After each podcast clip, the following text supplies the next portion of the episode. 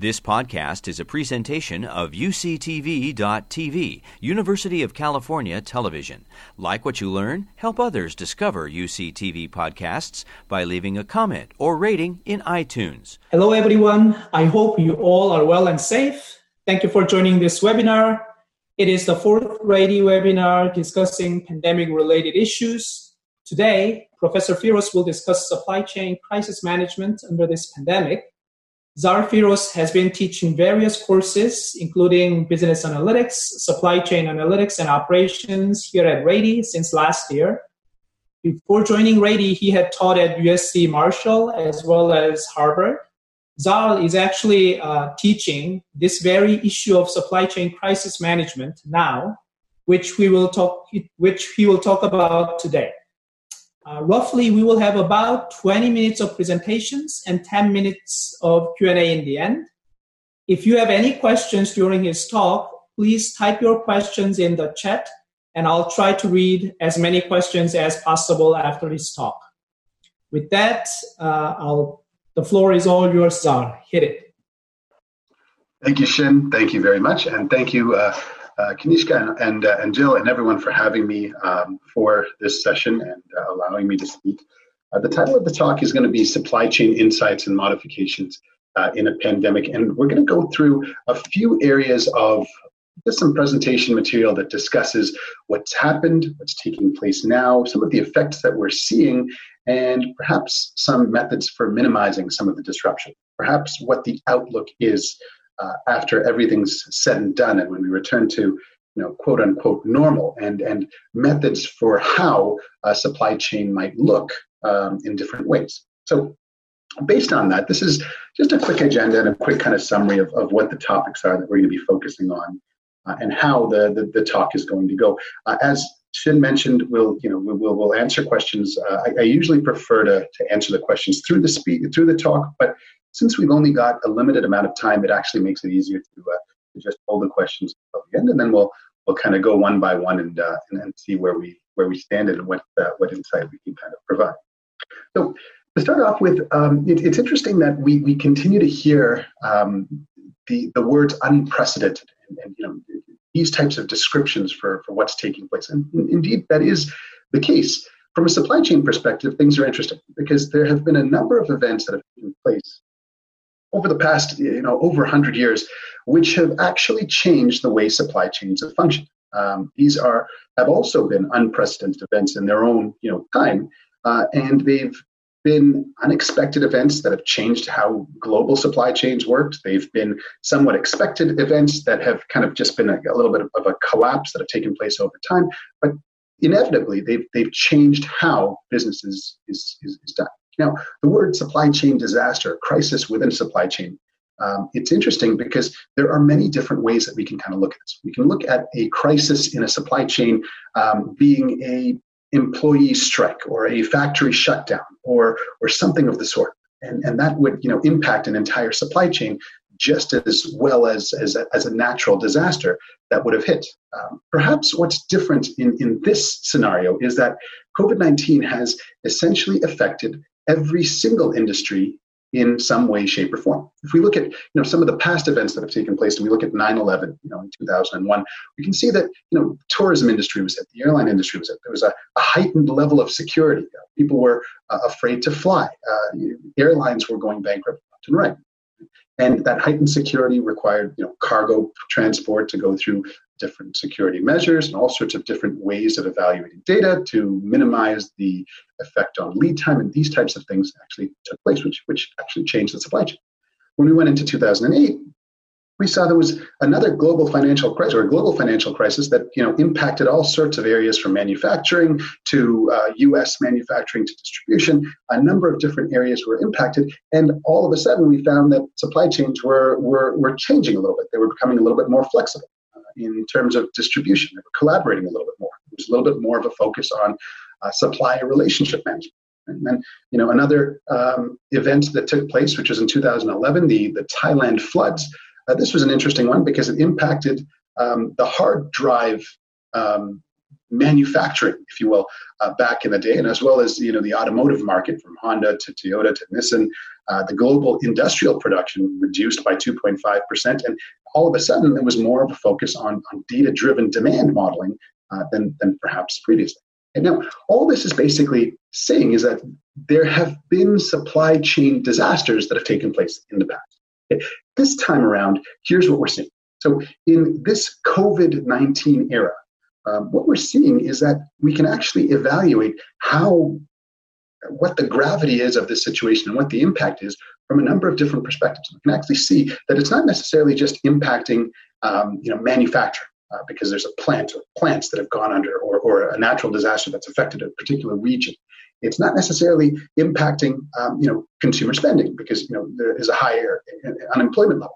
It's affecting the entire range. And if you think about the nature of a supply chain, um, it's essentially putting products together and the transport of products. And if you're missing one particular resource or one particular uh, material, that entire chain is essentially broken or vulnerable. If we look at some of these numbers, we can see that from you know the beginning, we can kind of see how things are working. We can see the impact to consumers overall and how this might be changing consumer uh, behavioral patterns, buying patterns. See that there's a, a, a GDP decline of 30.1% between April and June. Unemployment spikes of 14.7%. And that basically translates to job losses of 20.5 million. Now, this is very important because what this is basically you know, meaning is that there is lowered consumer purchasing power. And what that means is that there's a lesser spending in terms of air travel, food delivery, public transport, restaurants, all of these different industries that would sometimes be affected individually, but now are being affected kind of across the board. If we look at the actual numbers in terms of job loss, we can actually see how it compares to the jobs that were actually gained. So from April 2011 to February 2020, right, the US actually gained a, a, a lot of jobs, 21 million. Yet in April 2020, those jobs were essentially lost. So we can actually see the, the change that's taken place in terms of how consumers are actually impacted just from from the you know the raw beginning of a supply chain. If we look at unemployment numbers in comparison to other um, disasters that have taken place or travesties that have taken place, we can kind of see that you know this COVID nineteen situation and, and, and, era has resulted so far in a 14.7% job loss, but or unemployment rate, I should say. If you compare this to the Great Depression, if you compare it to the Great Recession in the 2000s, you can actually see how how you know, severe the loss of employment actually is. Now, looking at this doesn't necessarily paint a, a, a, clear picture. This, this basically tells us that you know, behind the scenes, um, you know, consumers are losing their jobs. They're not necessarily having the same level of income that they're having. And this suggests that there could be uncertainty in the market. It suggests that people might not necessarily have as much disposable income. If we look at the actual data in terms of how people are spending, then we get a little bit more of a clear picture. Now we can see, you know, in the United States, we, we see how things are kind of moving percentage wise. So there is still a demand to shop in grocery stores, uh, but physical stores have kind of gone, you know, screeched to a halt because they're not open. Shopping malls, the same type of thing, right? Negative 17%. Domestic travel, negative 6 And we can kind of see a pattern beginning to emerge.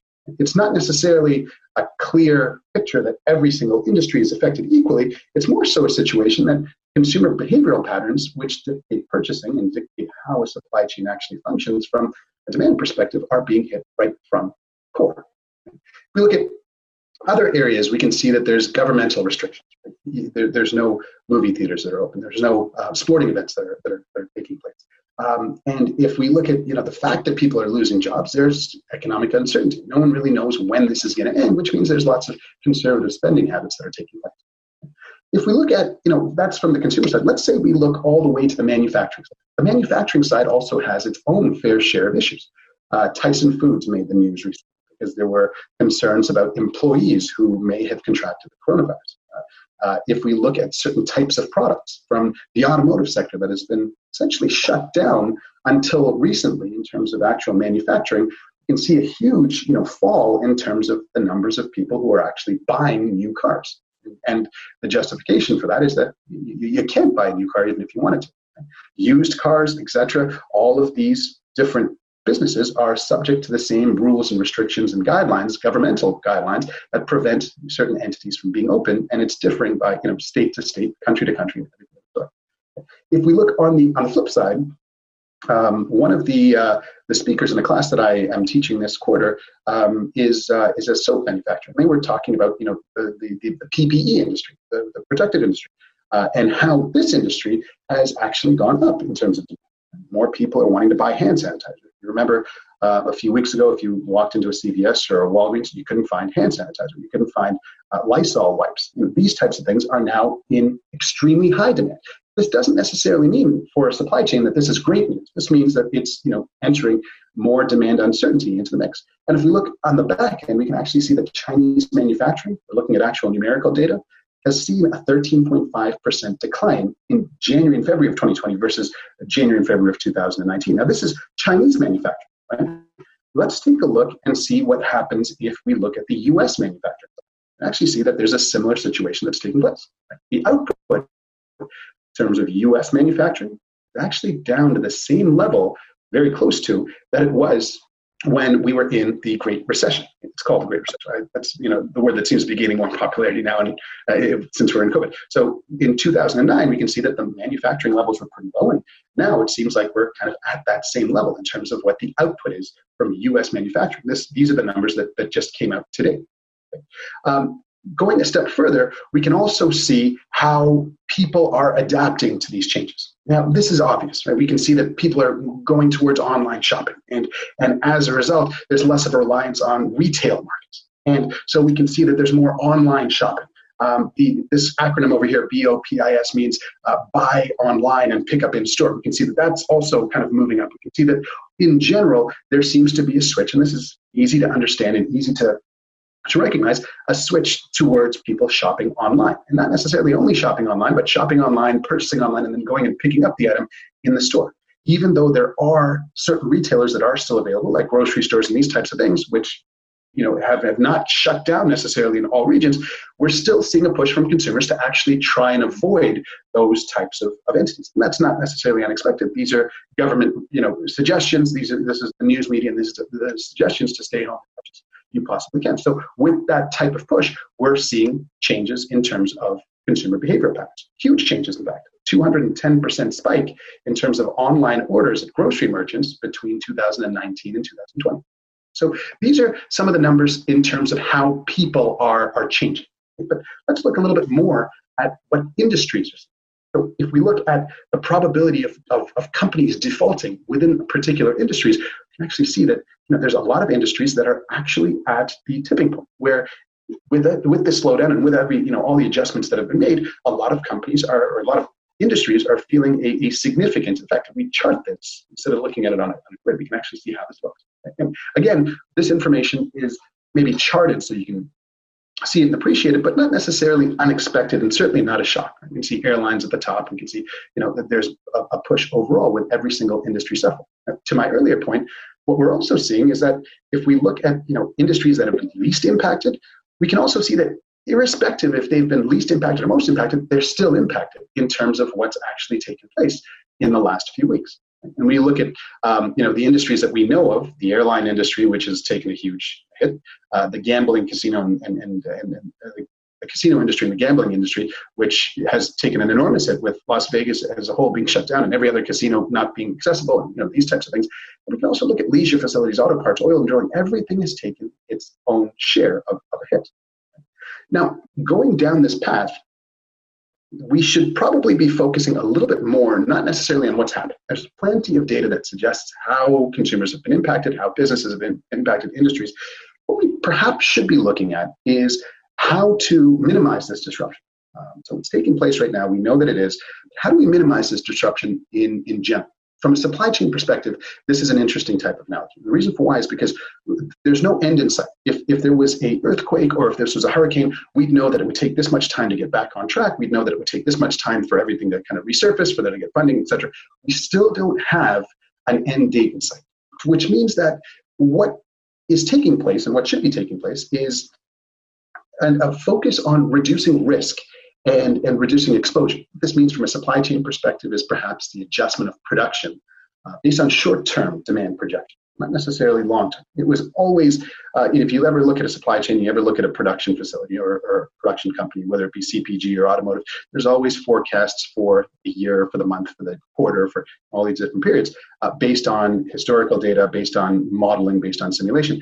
But now everything's changed. Now, no one necessarily knows what's going to happen next. You can't necessarily use last year's data to predict what's going to happen in the future. You can't necessarily use data from a recession to predict. So, in that respect, an adjustment of production based on short-term demand projection is ideal. Is the only way to kind of move forward. Furthermore, sourcing of resources is, uh, is, is a hot topic as well. If you look at how things have transpired over the last five weeks, uh, companies haven't been able to get resources from certain countries because of FDA regulations, because of uh, governmental restrictions, because of shipping restrictions, because of a shortage in terms of you know, all sorts of different ways. Even if the product is available, it's not necessarily accessible. It can't be transported from a country like China, which is handling all sorts of production, to a country like the United States, where there's all sorts of demand. What this might mean is that an alternative sourcing of resources might be next, and a more localized supply chain might come into perspective. And this also might mean alternative production and storage and distribution habits, right? So how exactly these products are distributed. Is it a situation in which less product needs to be stored offshore, more product needs to be stored in the actual country? Is it a situation in which shorter distribution cycles need to be focused on so that there is a, a attention placed on direct to consumer delivery? We're seeing this already with um, the, the heightened uh, you know, online orders where there has to be delivery to the actual consumer's door right? As opposed to a reliance on, on traditional retail outlets. Even if those traditional retail outlets are still functioning, there's more of attention that's being put to actually getting a product to the person's door, not necessarily getting it to the store in which they buy it. Now, if we continue on here, we can kind of see that this basically means that there needs to be flexibility from the perspective of business. They need to actually have that flexibility in terms of fulfillment how they're going to distribute these products. Uh, if they're going to distribute them online, what's the timelines for this? Are they still able to make those two-day timelines? If we look back in a, in a yesteryear, you know, the, in, in around the year 2000 when online shopping was was becoming more and more popular were a couple of concerns accessibility uh, security um, the time it would take for a product to come the price all of these issues are now back once again they're just back in a different way because now it's not necessarily security of the credit card it's more so um, concerns in terms of health. As far as how businesses are operating in general, some of the suggestions and some of the research suggests that, that now is a time for renegotiating of existing contracts and agreements that are taking place within the supply chain, between the supplier and the manufacturer, the distributor, the warehouse, the retailer. The reason for why is because there are terms in certain contracts called force majeure terms, which are acts of God, which which potentially dictate that a contract can be changed or can be voided. And the reason for this is because there is a need to push towards the conservation of cash. We're seeing this overall. We're seeing a, lower number, you know, amount of spending in terms of consumerism. We're seeing this kind of taking place. In addition to that, there's also opportunities for businesses to actually lock in at lower price prices and renegotiate contracts. Um, whenever oil prices drop, uh, the entire cost structure changes. Think about the cost of distribution. Think about the cost of storage. Think about the economies of scale and comparing exactly how many truckloads you'd want to come in versus how much you'd actually want to store. Now all the numbers are completely different because that transport is now priced completely different. Um, again, with the adjustment of agreements and relationships, here is a perfect opportunity for companies to now reset those supplier relationships, reset the procurement policies. And all of this is again focusing on smaller demand cycles, smaller projections, understanding exactly where you know there, there's potential to reduce commitment and, and lower risk. If we go a step further, we can also see that this change, this because of COVID-19, we're inevitably going to see things move differently. It, it's inevitable if we look at you know 9/11, if we look at the floods, things have changed, and and things will inevitably change here. And if you think about how business has gone in the last five years, where there's been a tremendous transition to online purchasing, that's likely to continue at least to a percentage. People are not necessarily going to you know, go back to the store when they now know that they can buy online efficiently and, and have relied on it for the past couple of, of weeks. Right? Uh, there might be more of a reliance on consumer distribution. So, how we look at last mile delivery, how we look at third party vendors who are actually distributing products. The supply chains as a whole would change. There might be more of a focus on localized supply chains. So, regional sourcing. Uh, instead of um, you, know, you know, bringing produce from different countries, um, which may now take longer because of security threats or because of, of health risks. Um, now sourcing those that produce in house or in the country or in its specific region. This might actually bring up employment in certain areas, but at the same time, it might actually bring up cost.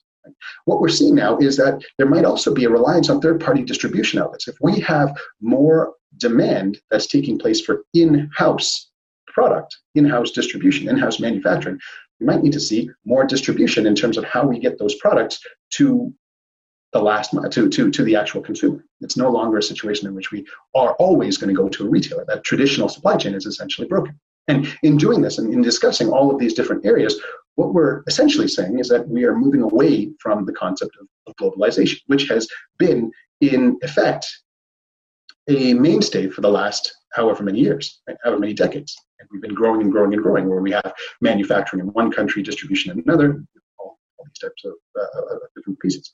Right? In addition to this, we're going to see heightened manufacturing, distribution, warehouse, delivery, health sector. This is kind of a common one. We're, we're going to see screening at production points. We're going to see screening at distribution points. This is more so something that's almost inevitable um, in, in certain ways, simply because this is almost an expectation of how we are now kind of moving towards. Even if you look at consumerism in terms of grocery stores, there's still that check where they only let a certain amount of people in, you have to wear a mask. This is going to take place in a, in a higher level in terms of manufacturing, distributing, warehousing, and everything of the sort within a supply chain, most likely. Again, with the shorter supply chains, we're going to see this reliance on these third party distribution options, and we're also going to see um, the potential for higher costs because if we are producing in countries like the United States, manufacturing in countries like Canada, or you know where we don't necessarily need to rely on the distribution, all of a sudden we might not necessarily be able to take advantage of the benefits that we had before. We might not necessarily be able to take advantage of lower employment costs or or or tax breaks, you know these types of things, which could potentially actually push prices, consumer products back. Um, looking at this if we look at how the modification is taking place, we can kind of see that overall, it's not necessarily a situation in which there is just one modification that needs to take place on one sector of supply chain. It's kind of throughout Right? You can see differences in terms of consumer behavior, you can see differences in terms of manufacturing, differences in terms of distribution, storage, warehousing, differences in terms of what the supply chain looks like overall, because it's now going to be a focus towards actually getting it into the hands of consumers as opposed to getting it into a retail space that's close enough. And in general, what this might mean is that in, in, in, light of the fact that there's unemployment numbers and we need to you know, increase this and the entire relationship that a supply chain has within business is likely to change. Okay, so I I was I was told to keep the talk to 20 minutes. I rushed through a little bit of it. I'm, I'm so sorry. Just to, to kind of you know uh, close off the the, the presentation. Um, this semester, uh, sorry, this quarter, uh, the, the course that I was uh, teaching, that I am teaching, uh, that, that Shin had mentioned at the beginning, uh, is basically a course in which um, we have hosted a number of guest lecturers from various different industries, usually on the C-suite or senior VP level, to, to discuss the impact of COVID-19 on the respective company and their industry and their, their future outlook. Um, some of these speakers have been absolutely phenomenal, um, and the course has gained quite a bit of popularity. in the industries that we've covered have been you know, fantastic as well, from pet care to athletics. We had a speaker from Formula One to microprocessors, um, PPE, hand soap, uh, biopharma, all of these different industries, and to see how their perspectives are in terms of uh, you know the, the hand soap company who's, who's seeing a, an influx in demand that they were expecting to see in five years and how they're coping with it in their supply chain to um, you know the, the pet care side of having to have their stores shut down to see how they're coping with it. It's fascinating to actually understand and see. Um, for for you know this particular presentation, I, I, leveraged some of the learnings that came out of these classes. Uh, and one of these speakers, who is a phenomenal speaker, I've gotten his permission to uh, to put his details on this presentation, is Tom Linton. He's the procurement chief procurement and supply chain officer and a senior advisor at, uh, at Flex. His LinkedIn profile is here, as well as a link to his recorded talk, in which he discusses many of the same issues that uh, that I've touched on here, uh, specifically with how he sees you know, the next phase of, of the world kind of looking after COVID 19. Um, as a uh, quick background of myself, my, my focus has been supply chain management, data analytics for quite some time. I, am a computer science graduate and a PhD in supply chain. I've, I've worked at Rady for just a year now. It's been fantastic. Before that, Harvard and USC, and I've got experience in industry at Procter & Gamble, as well as various other supply chain management consultancies Um, I've worked in a number of different crises, although calling them crises now seems a little uh, of an overreaction. These are more just you know projects that have taken place from from pet food recalls to uh, distribution center damages to natural disasters in terms of you know, hurricanes and these types of things. Uh, and that's a little bit of background um, on myself. If there are any questions, I think now is the uh, is the allotted time. I think I've gone over by about five minutes. I'm sorry about that for, for the presentation. But if there's any questions, please by all means feel free to ask away. And this screen here has my uh, my contact information. Should there be any follow up questions or any discussions that anyone would like to have going forward. Great, thank you, Zal. Um, we have some questions here. Let me first read the, the one, uh, the first one. Uh, what is the impact on the restaurant industry? Uh, for example, Souplantation, uh, now, uh, Souplantation announced that they are closing their business. So, what do you think about the perspective of, of restaurant business? This is something that's been documented quite a bit, and it, it, it's um, it's interesting because the restaurant industry will have to change quite drastically. This is obvious um, from the purposes of, of sourcing, uh, you know, the, the materials, the, the, the, food, the ingredients, et cetera, et cetera, et cetera, to the pr- perspective of staff in the in the kitchen. But most of the attention has been put to people sitting in restaurants and what the social distancing is going to be. Um, it, it, it seems that there will need to be somewhat of a of a screening process that's that's made not necessarily just for restaurants but for all retail. For example, if you have three cooks in a restaurant in the back, are they going to be able to keep six feet from one another at all times while they're you know, making the you know what's being ordered?